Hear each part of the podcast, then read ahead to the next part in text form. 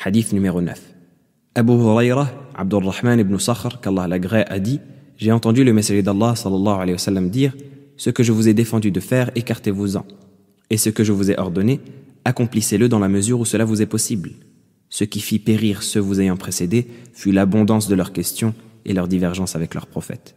Rapporté par Al-Bukhari et Muslim.